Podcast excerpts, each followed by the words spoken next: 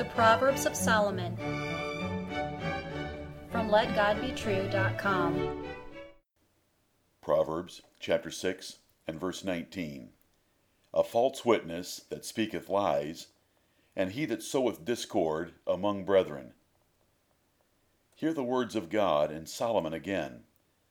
A false witness that speaketh lies, and he that soweth discord among brethren. Here are two of seven things and persons that God hates. They are found in Proverbs chapter 6, verses 16 through 19. God hates liars who testify falsely against others, and he hates proud pests that cause division in a church. He could have said he hated lies and discord, but he said he hates the ones doing those sins. God is holy he hates sin. He is too holy to love sin or sinners. He hates sinners, as it is taught in Psalm 5 and verse 5, Psalm 11 and verse 5. In spite of effeminate objections, God does hate sin and sinners. The Sunday school lie that God hates sin but loves the sinner is false. It is not found in the Bible. God hates sinners, and here in this proverb he lists two of them. God will tell the wicked in the last day that he never knew them, he never loved them. He will tell them to get lost, and rightly so.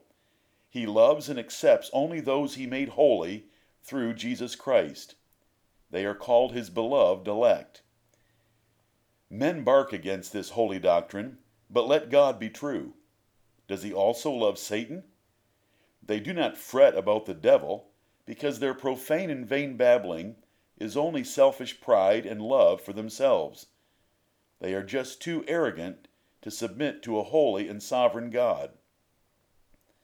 This doctrine of the Bible makes the grace of God very special when compared to the indiscriminate, ineffective, wishful thinking for salvation taught from most pulpits.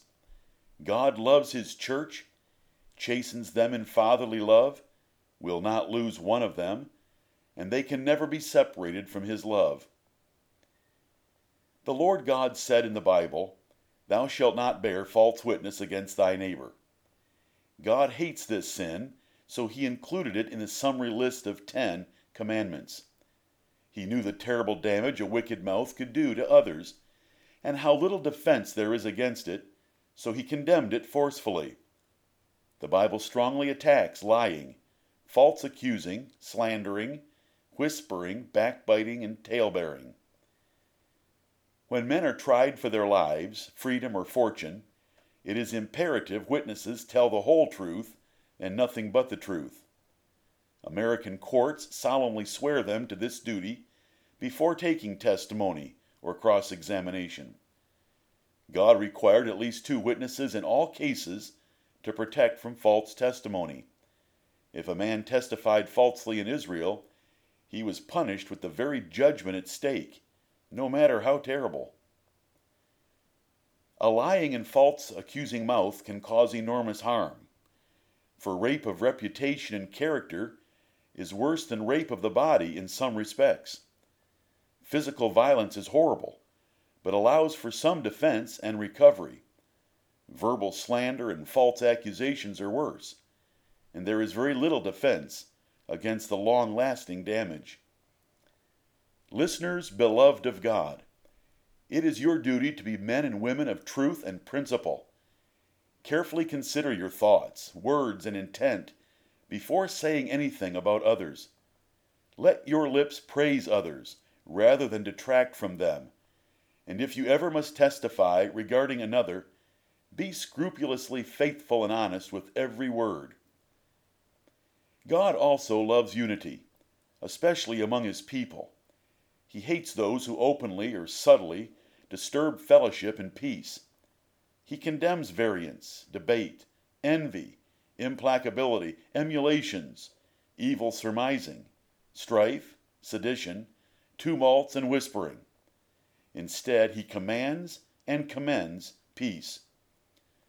A chord is harmonious blending of coordinated notes. Accord is agreement and harmony, and concord is the state of peace and agreement between parties. All three words are related, meaning agreement, harmony, and peace. But discord is an antonym, meaning absence of concord or harmony. It is disagreement, variance, dissension, and strife. Is your church as harmonious as it should be? Do you work hard to make all notes blend?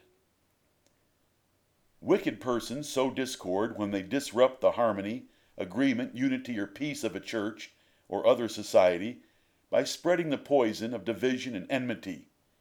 They alienate the affections of men and stir up their passions against one another.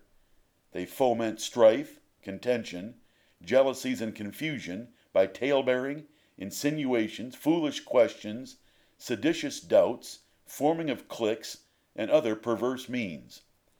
These separatists are sensual enemies of true believers, and they do not have the Holy Spirit, as Jude, verse 19, teaches.